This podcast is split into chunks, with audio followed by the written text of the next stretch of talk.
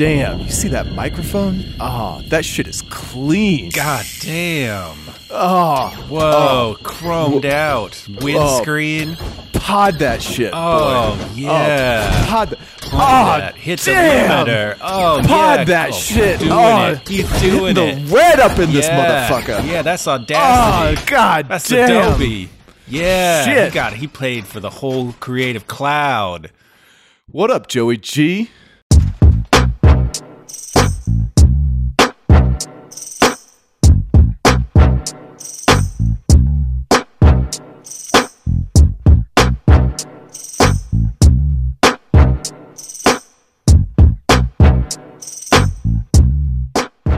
And welcome to Savage Beast. Uh, I'm Joe Gallagher, and with me, as always, it's Jonny Greenwood's date to the Oscars, Paul McLeod.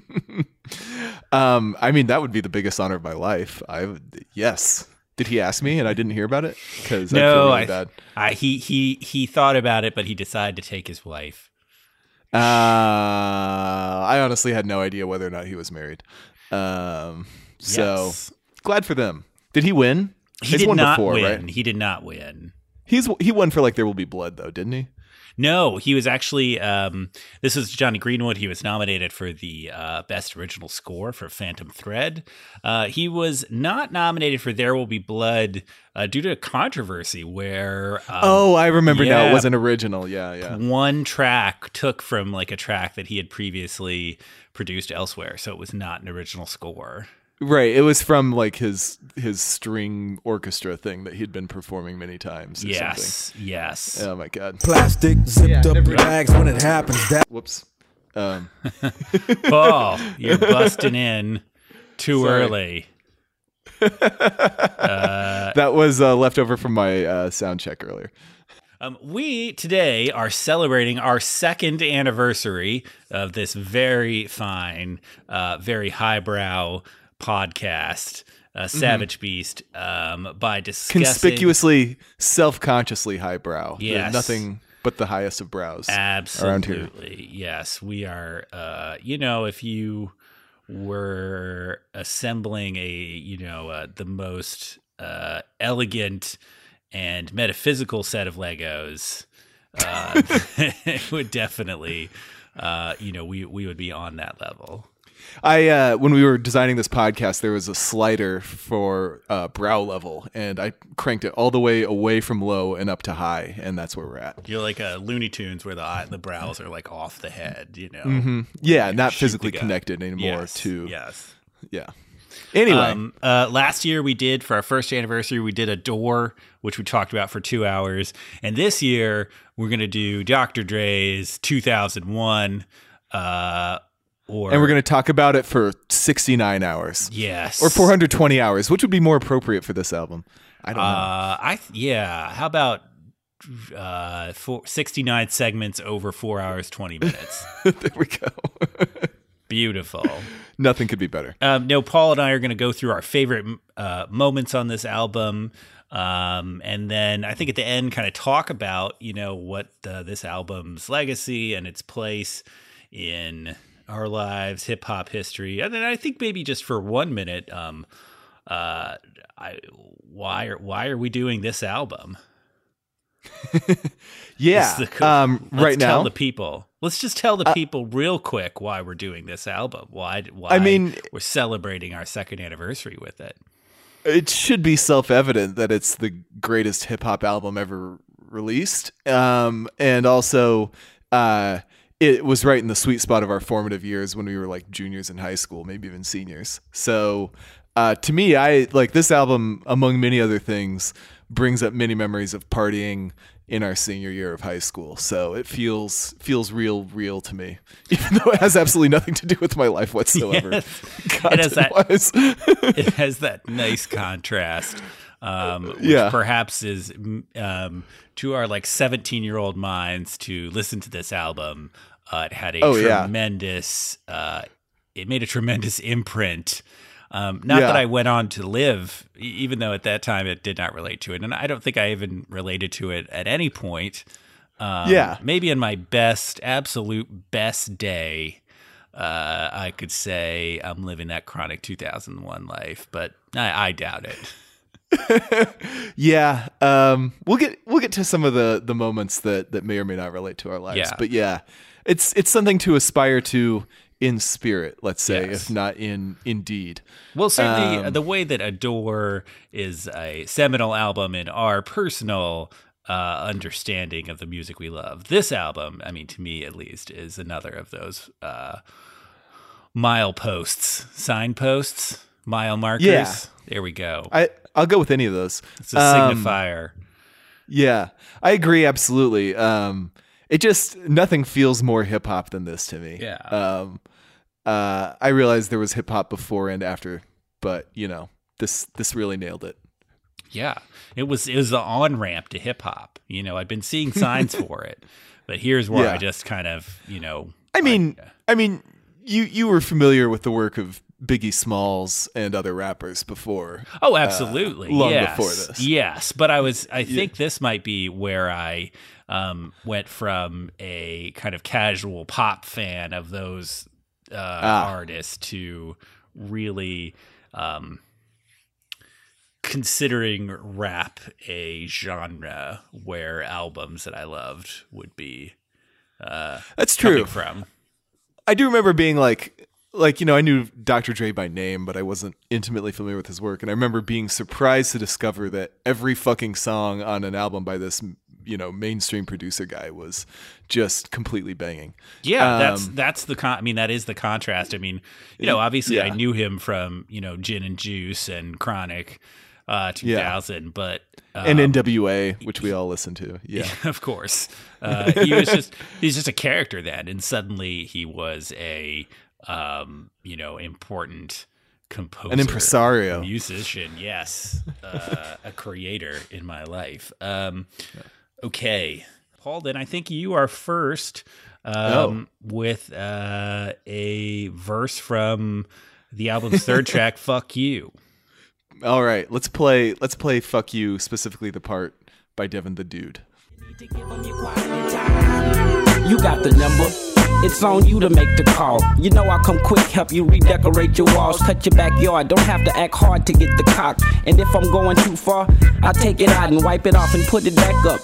And keep going. You're trying to hide it from your husband, but I know he be knowing that your pussy's been tampered with. Did you show him that new trick of how you can make it smoke a cancer stick? You be working it like a dancer, bitch. It's hard on me. Not to give you all of my time that you wanted. You can give me some head, but keep the breakfast in bed. I'd rather spend my morning digging through some records instead. But tonight I guess it'd be alright if we can touch bases. Hook up somewhere and exchange some fuck faces. I know your man's looking for you. He's always trying to run you. Don't worry about me handcuffing girl, cause I just wanna fuck with you. on the sneak tip on some creep shit. So what you gonna do, you freak bitch? You acting like you don't do. All right, that was Devin the Dude on uh, uh, "Fuck You," which um, is uh, just one of my favorite tracks. Even though it's a pretty deep cut on this album, uh, the beat is classic. I mean, all the beats on this album, uh, it- like I would say, nine out of ten of them are awesome. Um, but um, uh, just smooth and uh, dirty at the same time. And then uh, I think I like this album. I mean, like Devin has some nice rhymes in there. Um, okay, I guess we should get this out of the way. This album is incredibly crass and vulgar. Oh, it's it's you know it's it's um uh, out outside the context of '90s hip hop. It's uh, it's problematic. yeah. Um, you know, in a way that a lot of hip hop is still exactly problematic uh, in this exact fashion. So, um, I guess maybe that means we still haven't fixed things, or maybe that means it's okay. I listen listen to our previous episode. We're not Yeah, coming exactly. back to this one. exactly. Um, let's say that I'm I'm adopting a mindset of uh, enjoying the depiction of real life here, um, uh, while being able to separate whether or not these things need to be glorified, even though uh, arguably these things are being glorified here. Um, but uh, anyway, so you know lines like. Uh, um, I know he be knowing that your pussy's been tampered with. Did you show him that new trick of how you can make it smoke a cancer stick? Are just for some reason really funny. Tampered with and cancer stick. Any rhyme like that is gonna get me. Um, but um, uh, beyond that, I just love Devin's style. Like uh, that dude sounds so chill, and uh, that combined with his sort of um, you know um, uh, independent but respectful attitude towards uh, the uh, woman he has in this verse is a really nice touch. And then um, the verse ends with one of the tricks that gets used a lot on this album, where they just trans- transition. Uh, immediately into another rapper here, the immortal Snoop Dogg, who also sounds incredibly smooth and in command. Um, As the- always. yeah, with no hook in between, which uh, it's just always rad. And then Snoop Dogg's verse is also awesome. So um, just for being uh, one of the verses I can most easily rap along to straight from memory, probably even rap without the track behind it, um, this was one of my choices. I mean, there's so many verses like that on this album. Uh, Yeah. we're going to be talking about a lot of them. Uh, it is amazing how Devin's got this uh, sleazy charm here, and throughout the album, uh, sex is portrayed in a way that is so casually.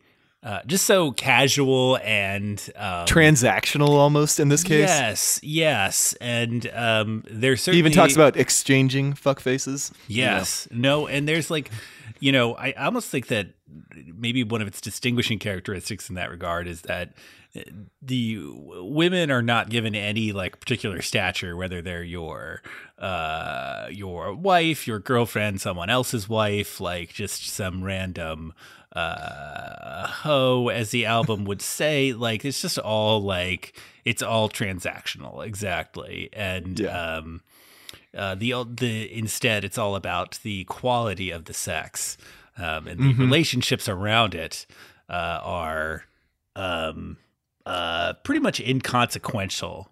Um, Well, th- they can have consequences, but they're usually negative ones where they're like, you know, you, Well, there's several yes. There's several rhymes that just complain about like, oh, this girl keeps talking to me now. Jeez. Um, so you know, pretty Neanderthal male behavior, but um, uh, you know, it's a lifestyle. it's certainly a, s- uh, a bit of an obsession about um, how the on several tracks talking about how the girl is going to go home and fuck her husband afterwards. Yes. that seems to be one of the uh, favorite, uh, uh, you know, metaphorical big dick um, I, rhetorical might tools. we might we might say that there is an anti golden rule uh, at play in the uh, sexual arena of this album, where Yes. do unto others as you would have them do to you is the opposite of what you should actually do. Um, I have to say, my favorite line is. Um, uh, is the first two. You got the number. It's on you to make the call. You know I come quick. Help you redecorate your walls. oh, Devin. um, you know, uh, I loved this verse so much. I later, you know, several times have gone back and checked out Devin the Dude's albums, and um, he's a good rapper, but without the the Dre Melman production underneath, uh, just isn't the same. So, um, this is the high watermark of his career, as far as I know. Uh, yes, which is true for several of the rappers on this album. Yeah. Well, some, several of them, this was their career. Yes. Um, Uh, and what a career to have. no kidding. All Uh, right. Devin also just does a great job singing the hook on this Yeah. album. Uh, oh yeah, I love his, I love his work on the hook. Yeah. uh, it's fantastic. um, which ends with you've got a husband who loves you. You need to give him your quality time. There's Mm-hmm. even this feeling like, yeah, you got it. You owe it to him. You know. Yeah, see, that's what I like. That's when I said, you know, yet respectful. Like, there's a, you know, he's he's he's understanding that the woman has other things going on and everything. Um, Yeah. Granted, he's trying to work that to his advantage, but Yeah. all right. Enough Um, about Devin the dude and his uh, louche uh, come-ons. Uh, yes, yes. Um, come on. Um, the next, the next moment uh, is the beginning of the next track. Still Dre. Let's listen to it. Yeah, nigga, I'm still fucking with you. Still waters run deep. Still Snoop Dogg and D.R.E. Nah, nah, nigga. Guess who's back? Still. Still doing that shit, Andre? Oh, for sure. Out. It's still Dre Day, nigga. AK, nigga. Though I've grown a lot, can't keep it home a lot. Cause when I frequent the spots that I'm known to rock, you hear the bass from the truck when I'm on the block. Ladies, they pay homage, but haters say Dre fell off. How, nigga, my last album was The Chronic.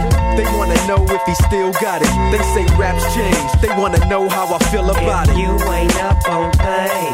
Dr. Dre is the name, I'm ahead of my game. Still puffin' my leaf, still fuck with the beats. Still not loving police. Still rock my khakis with a cuff and a crease. Still got love for the streets, reppin' 213. Still the beats bang, still doing my thing. Since I left, ain't too much change. Still. I'm representing for the gangsters all across the world. Okay, that was still DRE. Um, Joe, describe this instant classic for us. I mean, to me, this is where this album uh, the fourth track really um, kind of uh, it it makes its first thesis statement. Um, with, I mean, it's in the title of the song. Um, then you get that first, uh, you know, uh, low uh, string note before the pianos hit, um, and one of the most distinctive uh, melodies of the album, um, uh, or I should say, at least one of the most memorable. Um, you know, and, and here at this point, you know, Tupac and Biggie were gone, um, and Dre was alone, and there is, you know, the the the past years, you know, so much had happened to rap and to you know the stars of 90s rap and to the people around him that that this was Dre saying you know I'm uh, I'm still here and I'm still as good as or better than you remember. Like that era is not over as long as I'm around. Um and uh he um uh, and, and he goes on to make this point uh, several times throughout the album, uh, very specifically. Um, it's certainly his uh, um, uh, the artistic statement he wants to make, and uh, the statement he wants to make about his art, not so much the um, the creative statement he's making, um, is that you know he's still at the peak of his game, um, and uh, he uh, this this song was uh, rather memorably used uh, in the movie Training Day, uh, right when Ethan Hawke gets in Denzel Washington's uh, office, quote unquote, his car for the first time. Um, and uh, I think that's it. Just captures the whole sentiment of you know I think th- the atmosphere of this album um, with uh, the strings. We've got Dre and Snoop, uh, this sort of steady, pulsing, grinding beat um, that's always very laid back. Um, and there's something about uh, th- this album is has this chill vibe that a lot of, I mean, so many dozens, hundreds of rap albums seek out. But somehow, you know, they kind of almost do it artif- A lot of times, it's kind of like artificial with the, you know, um, with the music kind of uh, going losing its power to be chill whereas this album it managed to be a um it has that propulsiveness to the beats while you still feel like you could listen to the whole thing like smoking a blunt on your couch doing nothing Yeah, no, this has the ultimate. This album uh, has a bounce like no other al- no other album that exists. Um, yes in a way that is both smooth and uh, emphatic, and it's crazy. Um, so this, I think this must be one of the most iconic beats in hip hop history. Um, my brother Andrew, who's nine years younger than me, was you know nine when this album came out. Um, he fucking goes ape shit for this, and he loves you know like hard EDM and stuff. So um, I've witnessed this recently. Um, so uh, yeah, it's I if if not for the fact that I've heard you know probably this beat playing uh, for several hours of my life and many more just in my head. Um, you know, it would still like it, it. It still is awesome, but there it's uh, it's lost a little bit of the novelty just by being too awesome almost. Um, but absolutely a classic. Um, Uh, one thought. So, uh, so Scott Storch, uh, formerly of the Roots, was the guy who came up with that uh, thing. He was their keyboardist. Ah. Um, so he's he's he's actually a white guy, believe it or not. Um, okay, That's so here awesome. I, I'm going to read to you from the personal life section of Scott Storch's Wikipedia page. I'm excited. Um, yeah, and then I'm going to ask you a question about it. Okay. Um, by 2006, Storch had made more than $70 million, but also picked up a cocaine addiction the prior year. In August 2006, blah, blah, blah, blah, blah. Uh, anyway, he would- withdrew from partying or from producing and focused on partying with friends at his $10 million mansion in Palm Island, Florida. He also purchased a private jet, a 117 foot yacht, and nearly 20 luxury cars, about half of which he estimated he purchased while high on cocaine. Storch squandered $30 million in less than six months and was in dire financial straits by January 2007. In 2008, Storch hit legal trouble, child support payments, property taxes. 2009, he was arrested for grand theft auto, uh, failing to return a Bentley he had leased three years prior.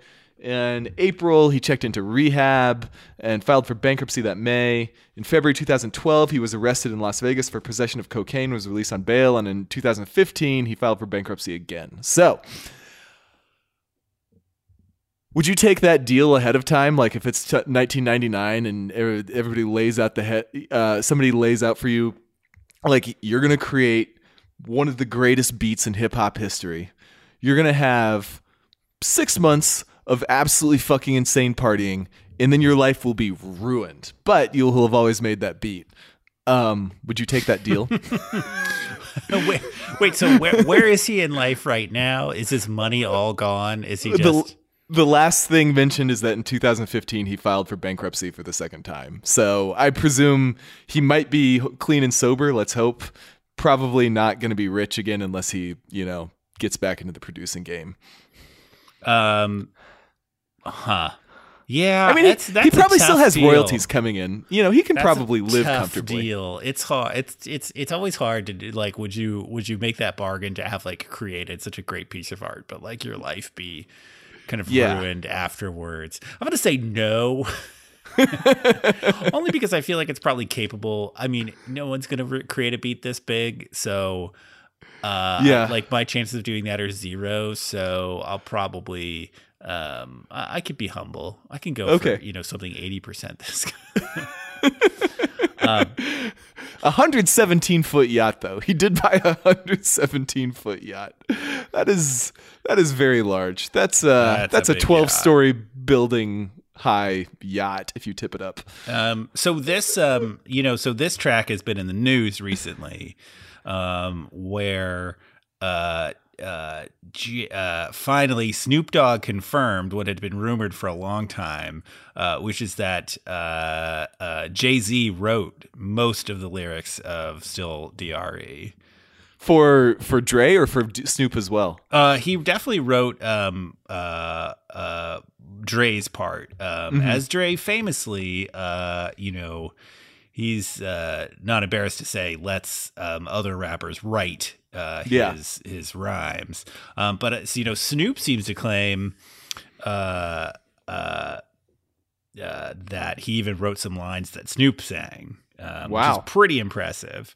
Um, Yeah. but, you know that the track does have a certain Jay Z quality to it, and uh, probably bringing all of those elements together, Dre, Snoop, and like and uh, somewhat early, I don't know, for mid mid peak Jay Z Yeah. uh, rhyming, um, explains why this is one of the best rap tracks of all time.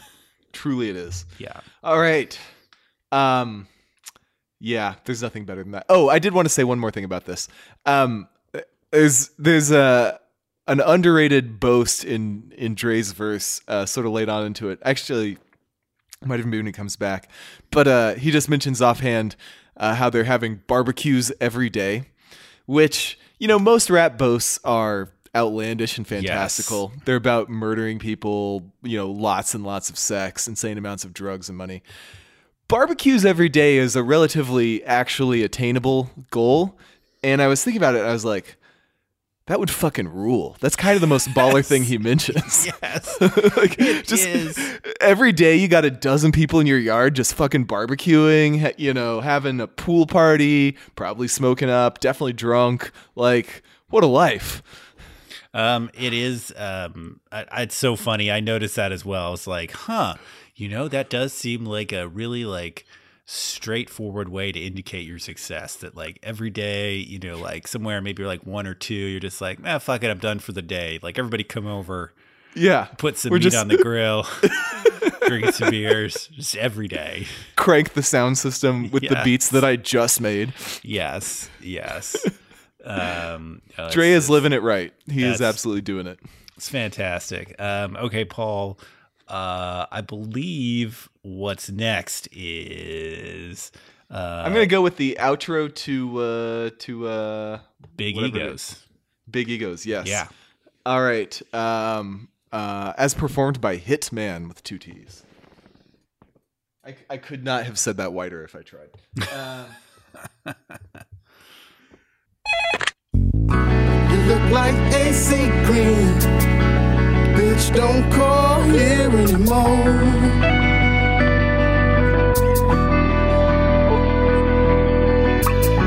We feel like Ben Vereen's. Bitch, don't call here anymore. No, no, no, no. What up? It's Hitman. I ain't at the crib right now, so you can leave a name and number after the beep, unless it's Tammy's ugly ass. I ain't fucking with you. Oh man. Um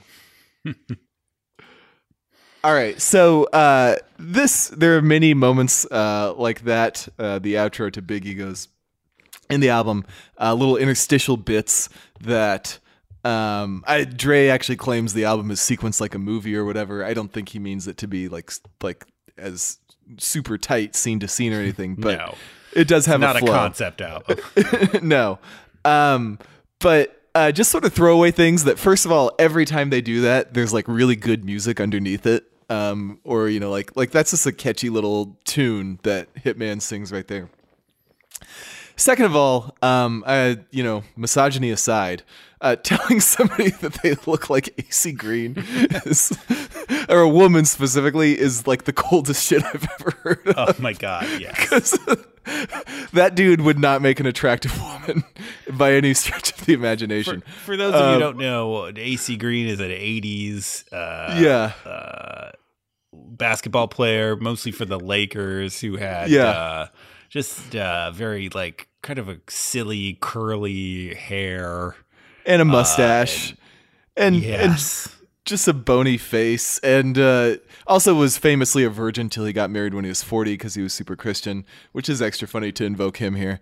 Um, uh, and that's why I AC Green because he was a uh, Christian virgin who played for the Phoenix Suns took up a lot of mind space for me uh, when I was like fifteen. Um, but uh, so so just uh uh, that's sort of like again you know maybe not maybe problematic but uh, uh definitely hilarious insults like that that appear on this album um are are a big part of its charm. And then the the follow-up is with feet like ben Vereen's, which is um So random, random. but also really funny. Um I think so this, I yeah. think this moment is like uh ev- like everyone's like oh man that's kind of like my secret favorite but i think everyone fucking loves this part of the album like who who couldn't sing along with this and it Yeah. may be the the part of the album that like i randomly sing to myself the most Absolutely. Absolutely. um no, and definitely anytime you're giving somebody a kiss off, either gender, whatever whatever gender you are or they are, definitely sing to yourself, you look like AC Green. Bitch don't call here anymore. Um I love it. Yes. Uh, beautiful. And of course, how can you even? I can't hear it without hearing the opening notes of "Explosive" afterwards. Absolutely. Uh, um, uh, can we also note that hit, the hitman's actual answering machine message is also savage, where he just tells one person that they're too ugly to leave a message. Absolutely. And I hope that to this day that is actually Hitman's uh, uh, voicemail message. If it's um, not, it I'll be disappointed. Totally. All right, Joe. Uh, that leads us right into your next moment uh, from the subsequent track. Yeah, it's Nate Dogg's verse on Xxplosive. All my real dogs still kicking with me. All my down hoes still tricking with me. All the true gangsters know Nate ain't never loved no hoe. All the hood rats still shake it for me. All my true fans still check it for me. All the real smokers know Nate ain't passing nothing but dope and D. Real trees, chronic leaves, no seeds. When I met you last night, baby,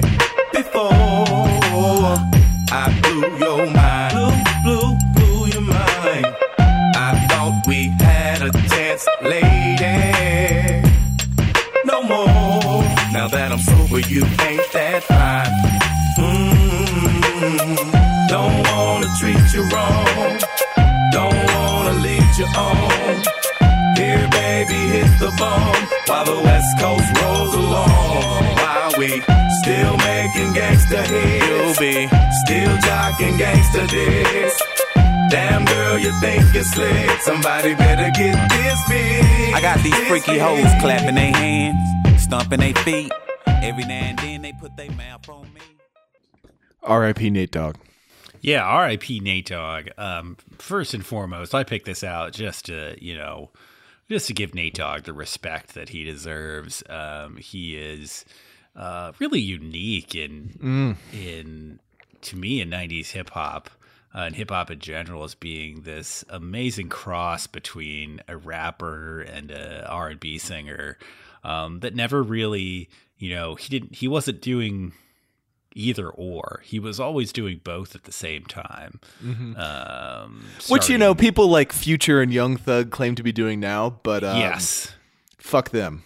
yes, fuck them. Um, or the Weeknd. um, you know, and, and starting off on his, you know, probably I don't know if it's breakout time, but you know, regulate um, with Warren G, uh, which is a one of the classics of hip hop storytelling. Um, and here in this verse, uh, he um, manages to um, uh, transition so smoothly from uh, just complimenting the weed that he smokes. Um, you know, nothing but dro.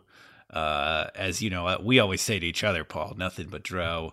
Um, and then um, uh, he and then he he just turns that to suddenly he's addressing a woman, and this may be one of my favorite insults on the album, where he says, uh, "When I met you last night, baby, before I blew your mind." I thought we had a chance, Blew- lady. Blew your mind. no more. Now, now that I'm sober, you ain't that fine.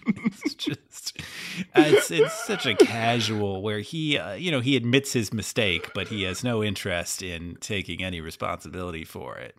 yeah. Um, Um, and just like, that yeah, it's course, sung you know, so sweetly. Um, yeah. yeah, I was fucked know? up, and you know, we had a good time. But now, oh hell no. and then he says, you know, I don't want to treat you wrong or lead you on, so just hit the bong. That's the solution. Like, so I blew your mind. You're ugly. Let's get high. You can get the fuck out of here after that.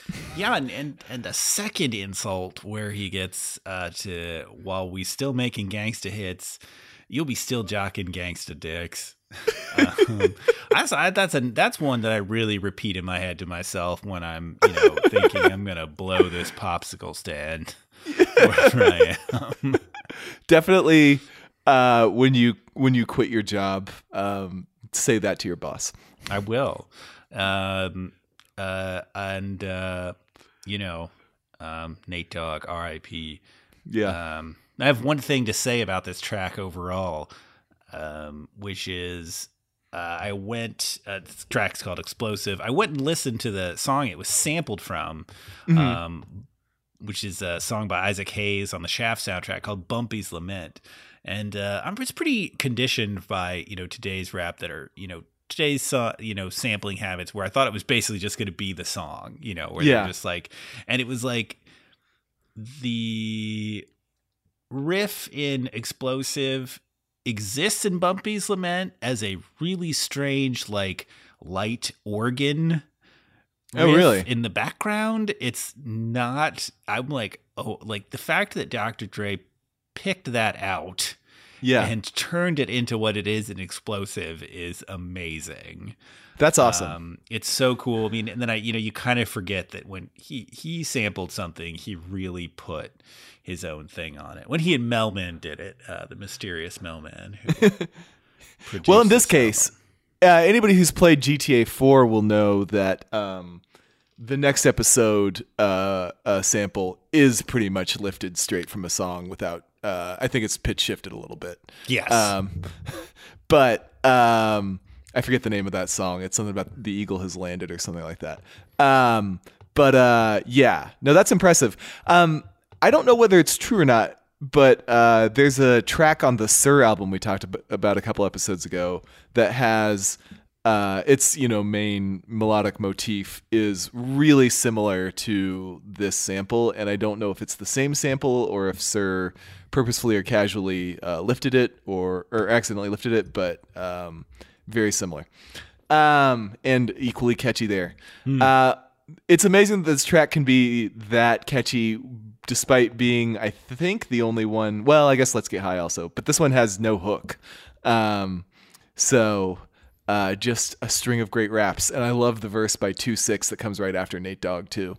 yes, yes. My God, great song, which we could Yeah. say about basically every song on this album. So we're gonna. I mean, yeah, they, it. it drags a little bit at the end, but uh, uh, for me, but it's it's yes, wall to wall.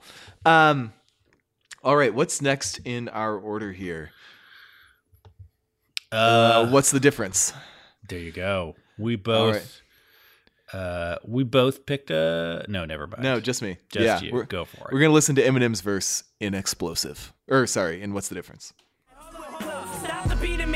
I got something to say. Dre, I wanna tell you this shit right now. While this fucking weed is in me. I don't know if I ever told you this, but I love you, dog. I got your motherfucking back. Right. Just know this shit. Slim, I don't know if you noticed it, but I've had your back from day one, nigga. Let's blow this bitch. I mean it, dog. You ever need somebody off? Whose throat is it? well, if you ever kill that Kim bitch, I'll show you where the ocean is. Well, that's cool, and I appreciate the offer. But if I do decide to really murder my daughter's mama, I'ma sit her up in the front seat and put sunglasses on her and cruise around with her for seven hours to California and have her waving at people. Then drop her off on the corner at the police station and drive off honking the horn for her.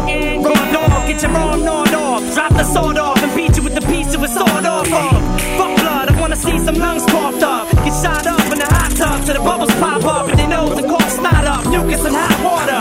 That's for trying to talk like the chronic was lost product. That's for even thinking of having them thoughts thought up. You better show some respect whenever the doc's brought up. So what's the difference between us? We can start at the penis, or we can scream, I just don't give a fuck and see who means it. What's the difference between me and you?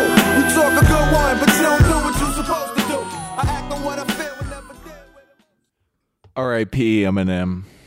Um, but uh, not really. Just as you know, creativity.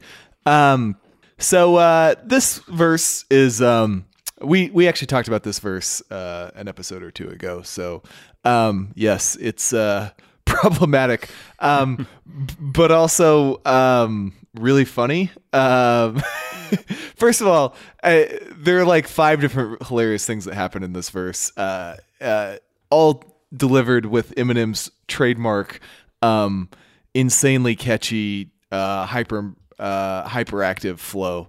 Um, on top of one of the most ridiculously swaggering beats in hip hop history.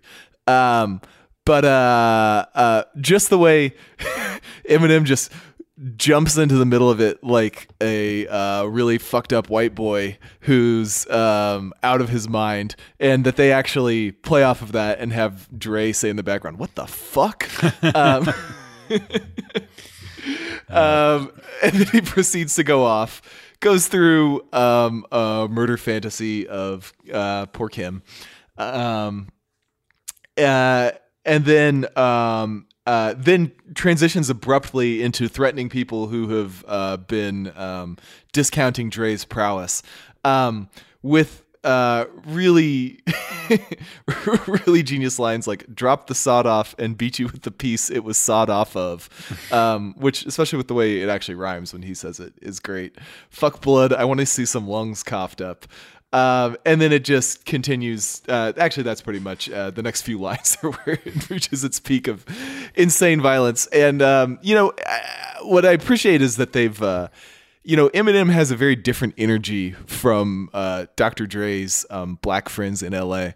who um, are aiming to like uh, be as cool about being badasses as they possibly can, whereas Eminem is just psychotic, um, and that's sort of his thing but they actually managed to like play off of that and make it work together um, in uh, a way I love. And then uh, the thing at the end, so what's the difference between us? We can start at the penis or we can scream, I just don't give a fuck and see who means it. That's basically like how we acted as crazy uh, white kids in high school. So um, Yeah, I feel. I feel a lot of kinship with this whole thing, uh, apart from the murder fantasy. I mean, peak peak Eminem is terrifying. I mean, he's he's so uh, he's so high energy and he's so maniacal and And creatively totally under control.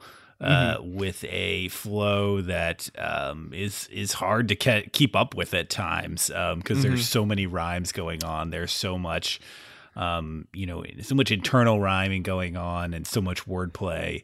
Um, and the and the rhythms are just like just weird sometimes. Like you can't a lot of his verses especially this one if you read them like you will not understand how he actually made this fit into the meter. But then you listen to it and it's just like it's like just cracking on the beat every single uh every single bit so. Um, and assisted, of course, by I mean maybe uh, the second most iconic beat on this album after Still Dre are these these horns, yeah um, these like swaggering horns that show uh, this tremendous level of showmanship under this track, um, and that pomposity. um, that Dre manages to make cool, um, that would be you know corny or over the top uh, in many other producers' hands. Yeah, I, it is strange that I. I mean, I guess it's not that strange. There are other rap songs like this, but yeah, he always hits the the uh, badass side of the badass uh, uh, braggadocious continuum. Yeah. So Um, shout out to Xzibit, who is sandwiched between uh, Dr. Dre and Eminem in this song, uh, and really holds his own with an Totally. excellent verse. Um, we think of him as kind of a joker and a sweetheart and a not so good actor. And Yeah. um, here he shows that uh, at his peak, he was a fucking great rapper. yeah, he probably should have kept rapping. Oh well. Uh, you know, I, I I really spent a lot of time watching uh, "Pimp My Ride." uh, Yeah, he I did. nothing else to do. and it has allowed him to to sublimate into unto even the present day as a meme. I mean, I think everybody still knows the uh, "I heard you love X, so I put some X on your X" uh, thing. uh, still, still a joke that hits today. So good for him. All right, so next, um, we'll uh, you know what? We'll give the ladies some representation and do Ms. Roq's verse from "Let's Get High."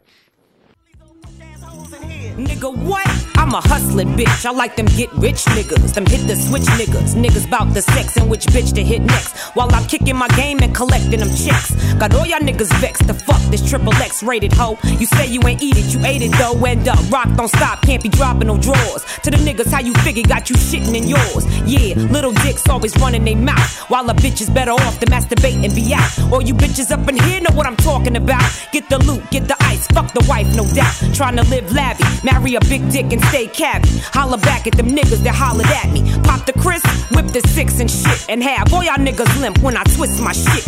Yeah, bitch ass niggas, niggas, niggas, niggas. Joe, had you heard? Have you ever heard of Ms. Roq outside the context of this verse? Uh, I sure haven't. Although I think she appears on another song on the album. Uh, not by she's her, she, her name doesn't make the ar- artist list, so it's still possible. But, um, yeah. So uh, this is I'm pretty sure the one uh, rap verse by a woman. Mary J. Blige has a hook later, but um, uh, it makes you wish they were more. Um, so first of all, this whole song is just absolutely um, one of my favorites on the album from uh, literally the first moment uh, until the end. Um, uh, totally bouncing beat, uh, hilarious sex raps, and then um, uh, you know even good work from Kurupt and Hittman leading into uh, Ms. Roq here, who um, does a nice job of turning around all of the tropes that the men use throughout this album. Um, pretty much right back the same way they use them. Uh, you know, just like they're always telling their women uh, that you know. Fuck their husbands. Uh, they're with him now. They're with the the speaker now. She too says, you know, fuck your man or fuck your fuck your wife. Uh, uh, you clearly had a better time fucking me. Um, you say you ain't eat it. You ate it though. Uh, definitely, definitely true. I'm sure for Ms. Roq in every case. Um, and then lastly, uh, yeah, little dicks always run in their mouth while a bitch is better off to masturbate and be out is um, another classic put down that my girlfriend in college really enjoyed. Um, not that she said it to me, but um, No, of course. uh, of course not. Um, but uh, yeah, uh, a great verse to cap off um, a truly wonderful song. Um, even the intro that neither of us are allowed to say is uh, hilarious. So um, check it out. It's only two minutes long. uh, this is definitely um, the most fun song on the album. Yeah, which is saying a lot. Yeah, it's just it's just it's it's a party anthem. Absolutely. It's uh no, actually do try playing it in the middle of a party right when uh you need to pick it up because uh Yeah.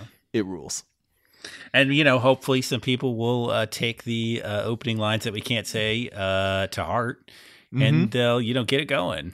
Yeah. I mean, you know, every time I am at a party to which these lines uh apply um in a colorblind way, um I think about them and Yeah. I I think they're probably true. It does crack me up, like when Dr. Dre comes in and just says, "Yeah, I just took some ecstasy."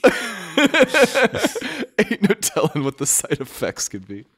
Uh, uh, some actually, those I assume he didn't write them, but those uh, first four lines, he he pulls off a pretty good rhyme scheme there. So uh, nicely done.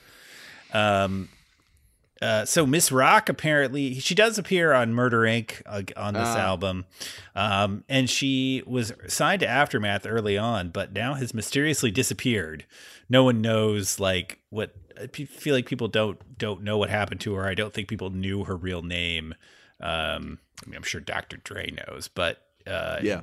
as far as the public is concerned, uh, she disappeared completely after f- appearing on only a few songs. Wow, damn. Yeah.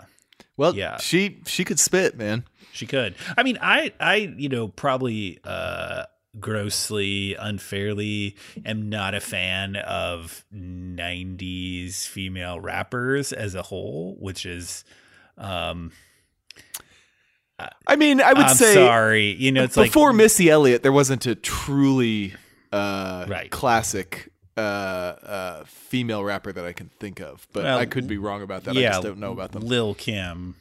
Yeah, not a true classic, if you ask. me. Yeah, yeah. I just, you know, it's it's sort of. um uh, it's interesting to go back to this time when uh, um, I guess my comment would be that um, in a lot of cases uh, there was a lot of imitation going on um, where uh, the female rappers were trying to imitate uh, the flow of a lot of male rappers where uh, they needed to just find their own flow.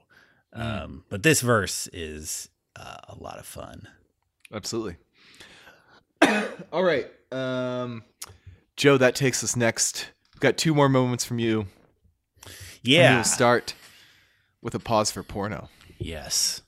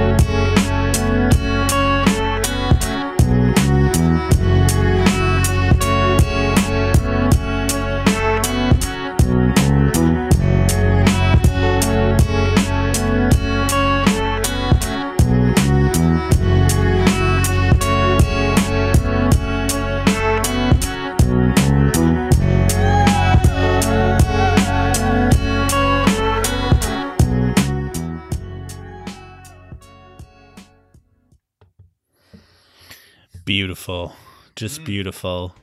God, I'm in tears. Uh, you know, uh, uh, it's it's pause for porno is a hilarious skit where uh, two women are having sex with uh, uh, Jay Steed. Uh, Jake Steed. Jake Steed, uh, a uh, famous African American uh, porn star. Um, uh, and uh, the the track itself is hilarious. Um, has some some excellent lines. Um, uh, where eventually uh, the women decide to go home to their husbands. Repeat theme, and Jake Steed finds this. Uh, offensive that they would mention this in front of him uh, after Oh. they'd had such good sex. the the genius annotations that I was reading about it suggested that in fact he is offended that um, they're saying the the woman is cajoling him to immediately after he orgasms very loudly on the track to get it back up so that he can finish her off so that she can go home to her husband. And so what he's mad about is that he's like you know, Jesus Christ, I I need a few minutes here. Um, so Oh, see, I, I always thought that she, they were saying that he needs a few minutes to like leave. Like she's, she's like saying, "Get out," and he's like, "Oh, let me chill for a second. She does Hmm. say, "Get out." yes, that is true, which is funny. Oh man, we should explicate this line by line. Um, oh, oh, go to the genius.com annotation where they explain the mechanics of, um, for instance, what is in the woman's eye and why she's yelling about it. mhm. Um, um, now the funny part is that uh, what I want to bring up is that we just heard the instrumental, um, Yeah. which uh, where you know, God, uh, uh, Dr. Dre uh, used just like a god level beat on this Mhm. throwaway porn skit. Um, Yeah. th- and this beat is it's one of the most um, kind of forward thinking beats on the album. You know, like this is more of a like mid 2000s type track you know a lot like laid back um yeah, it almost it almost could be a Kanye-ish type of thing. really. yeah exactly um and it's just like one of those wonderful little things about this album. I mean they're really like moments of beauty in it even in the porn track. And i mean this this song is like i listen to the i mean i love listening to the instrumental version of this album um there's just so much to to hear um when you're not being distracted by the amazing verses um and this one you know i've i've put it on several mix cds it's just it you know it's a great opening track just driving around uh this one comes on um because it's both um celebratory and reflective Yeah. uh, it's got no, it's genuinely gorgeous. The little vocal sample in it. Yeah. Um, yeah damn. And a great, you know, and also some funk in the beat and the bass line. It's uh it's great. I had actually never listened to that before. That's Yeah. pretty cool. Um, so, and it leads right into uh, Housewife, which we will listen to a verse from uh, right now. Hittman's verse.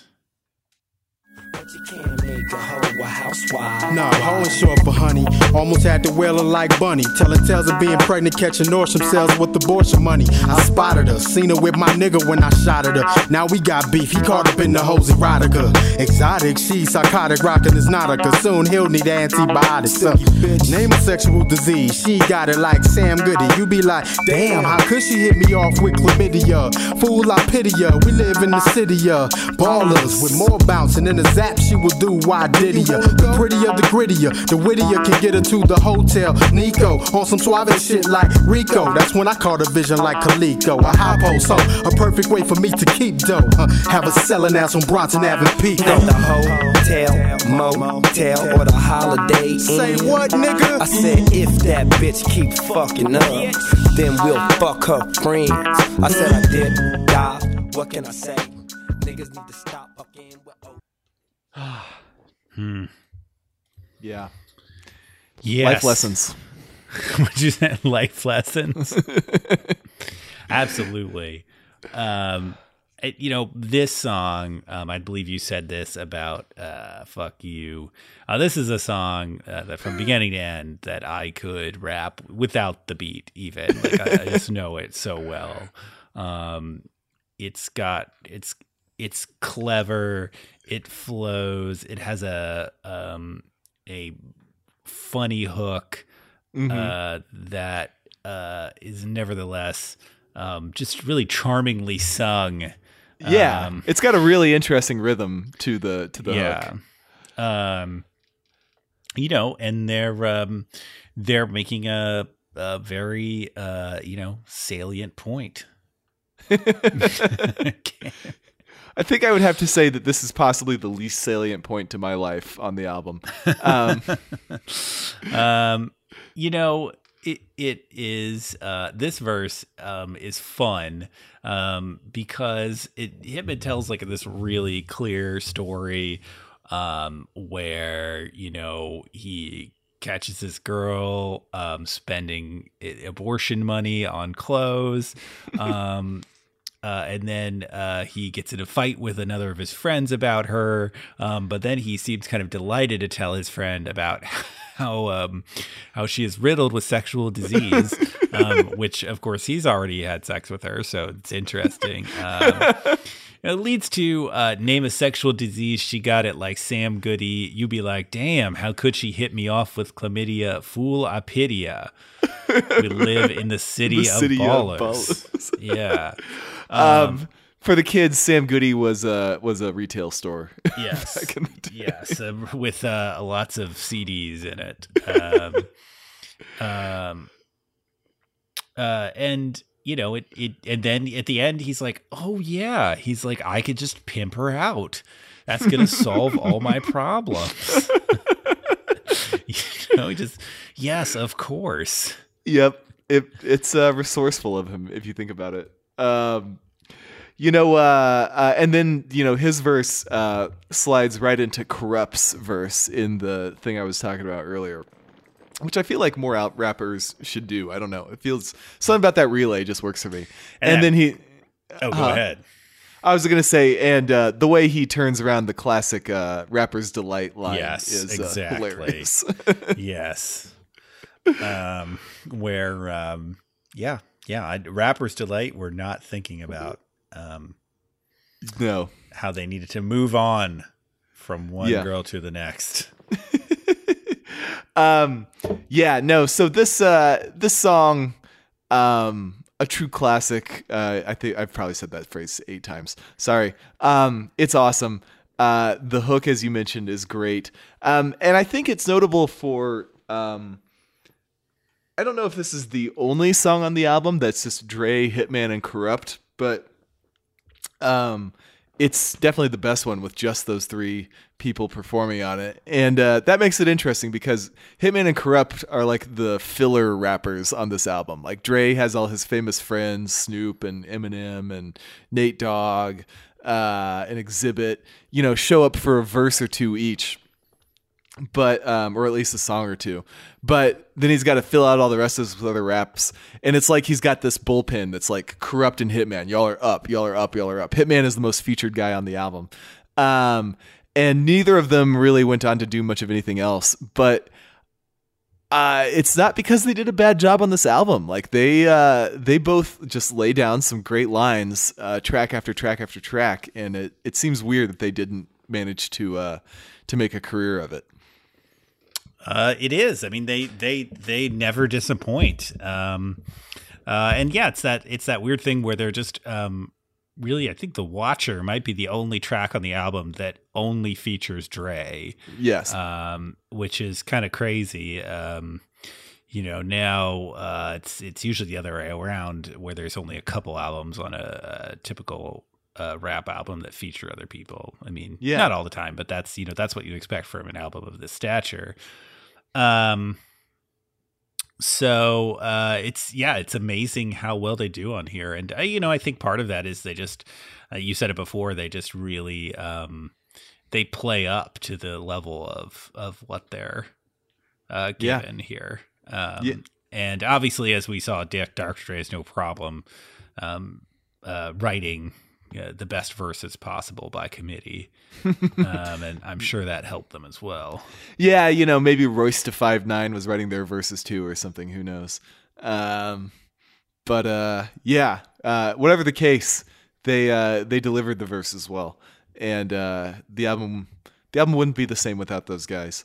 Um, so Joe, that takes us through our f- favorite moments. There are 10 other ones that so were on my else- list. So much else to talk about.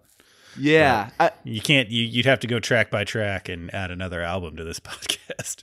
Yeah. So as we sum it up, you know, I actually don't know if I have too much more to say that I haven't said already, but I want to acknowledge at least uh, that we skipped right over uh, two of the most famous songs, "Forgot About Dre" in the next episode, which is Yes. a a crushing back to back. Yeah. Uh, that stands out even on this album of back to back to back to back to back great songs. Um, particularly the next episode. Uh, yeah. Which you know the we should have we should have just been man mandatorily one of us should have taken the uh the pause smoke weed every day uh bit because that has to be besides maybe the beginning of Still D.R.E. the most famous moment of this album Yes, yes. Um, Nate Dogg again. yeah Um, uh, and I think what I was laughing about because I, I hadn't realized this as much. Um, I hadn't realized this before, but you know that transition from "Forgot About Dre" to uh, the next episode um, really goes from like "You Forgot About Dre," and that leads into the most old school Dre track on the entire album. yeah which begins with a massive bass drum hit Yes. Uh, which is just it's just a beautifully sculpted dramatic moment. Um, just because you know, like the, the beat drops out and it's just Eminem saying, you know, you act like you forgot about Dre before that big yeah bass drum hits. Bum. Yeah. Oh man, Uh. I can... that's another thing that like that that beat from the next episode has like soundtracked many moments of my life. Like anytime something awesome is going on, Yes. uh, that just pops in my head. Yes. Um, you know, and and I think there's uh uh there's another song that I a track I really like that I cannot say the name of. Um the first part is bitch. Uh Yeah. the second part I can't say.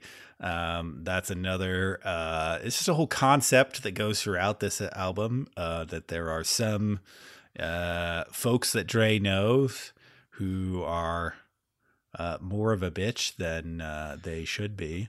Uh, Yeah.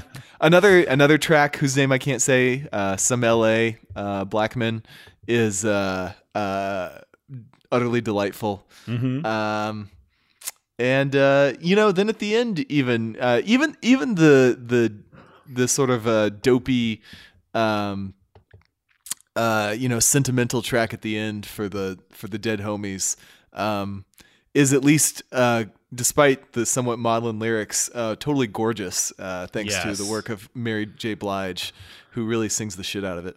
Um, that and that one also, I I really helped me to listen to the instrumental version of it, um, and just Yeah. kind of get to that groove with the the harp, or probably what is probably a synthesized harp. Um, Absolutely. uh, and uh, you know, there's little variations of it throughout. Um, it's just beautiful. yeah. Nothing wrong with it. Um, No. man nothing wrong with this album uh so um yeah everybody if not- you if this was before your time you owe it to yourself to go back and check it out is one thing Yeah, if you've say. if you've only heard like the singles, or if it's been a long time since you've listened to the whole album, go back. It really, I mean, it holds up. yeah it um, absolutely still sounds maybe not ultra modern but quite modern it does not sound badly dated by any means Yeah, and I mean there is um so much good or amazing hip hop that's happened since this came out almost 20 years ago. Um and it's I mean it's hard. I mean I think I think that this does um I think it shows its age just a tiny bit um at a few points just given the um you know there there's so many people that have built on what Dre did. yeah it doesn't Um, sound quite as lush as like a kanye production or anything but Yeah, yeah, or like Matt, you know, just thinking like how much this like fed into what Madvillain was able to do, or uh, Madlib. yeah um, Madvillain. Um, uh, it's um, uh, it's it's still though um, it's it's definitely the best album, especially the the best '90s rap album. I'm not. I think. yeah, I mean, I'm sure some people would put up like uh, you know, something by Notorious B.I.G. or Tupac. Yeah, I mean, All Eyez on Me is probably that's probably you know going to be the its main competitor. Um, Yeah. and uh, hey, we fucking love Tupac. We do, but I there's nothing. There's all there are very few albums uh, where no matter what situation it is, when they come on, I'm like, fuck yeah. Um, like even some of my favorite albums, I want to be like be in a mood to listen to them. Yes, But uh, and I don't want to waste it otherwise. But like. I I could listen to this album over and over and over again. This is this might be the only album I could listen to over and over and over again and still find it exciting every time because I have listened to it a lot and it's not even close to like losing its effect on me. Yeah, it's striking. Uh, behind behind it all, it's it's you know it's also a pop album. It's just it's so catchy, Absolutely, irresistible. totally insane. Um, all right. Any other final thoughts, Joe? Not really. I think my one thing is just uh, I do think that this album played a big role into getting uh, a lot of people into hip hop. I mean, you know, Mhm. it's it's a big, like I said, bring it back to the end.